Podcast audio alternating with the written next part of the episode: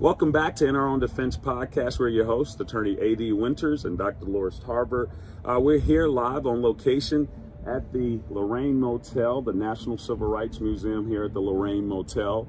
Um, and one of the things that we know that happened on that horrible, dreadful day here at this hotel um, on April 4th, 1968, we know that Dr. King was assassinated. But there's a more important day. On April the 3rd, 1968, he gave what I feel is the most powerful economic speech that we've ever heard in Black America, where he shows us a strategic way to lay out a blueprint of how we withdraw our economic power.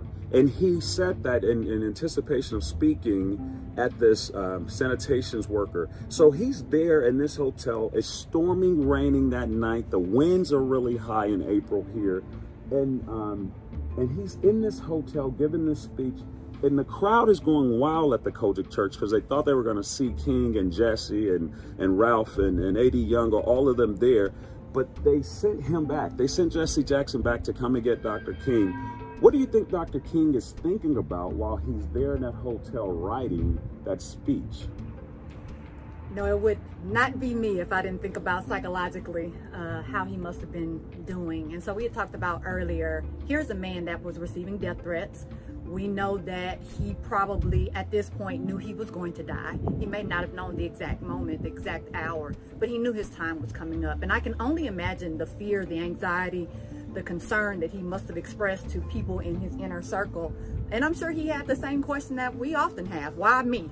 Why do I have to be the one that ends up having to carry all of this weight, this heaviness? Why can't I leave? Why can't I take my break and let somebody else have it? And I think he's an excellent example of how when you're walking in your purpose, you are going to have times when you don't want to do it, when you don't want to show up, when you want to quit.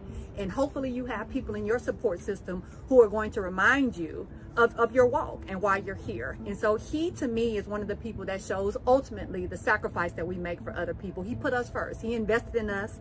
He believed in us even at the point to knowing he was going to lose his life. So if he could do that, then there is no reason why we can't show up for ourselves. There's no reason with the storms raging. You all have heard the song, the songs when the storms are raging in my life, right? So he is a good example of what you do when you're struggling. You go to your support system, you stand up when you know you're right, when you know that people deserve the best and you invest. And that's what he did. So I want you all to hear that, that you're worth it. You're important. You're a value. So invest in yourself all I want to say is amen. but Dr. Tarver says it, you know, perfect. That that investment, that economic empowerment, pooling those resources that Dr. King talks about, and then investing. So remember, Lorraine Motel is not the motel only of his, his assassination, but this is the moment that he had written and worked on some of the most powerful economic empowerment, uh, empowerment and strategy for our people. Again, Stop buying Coca-Cola, he says. He says, stop buying Wonder Bread. He says, withdraw our economic power from them. Take our money out of their banks and have a bank-in movement by putting it in Tri-State Bank. So there are some opportunities here that we can learn from the power of what he did uh, here from this hotel than just focusing on uh, the tragedy that occurred. Um, so that's what I think we should take from this. And our next stop, we're going to uh, go on location at the Mason Temple Church, where he gave quite possibly the most powerful economic speech in African American history. Thank you.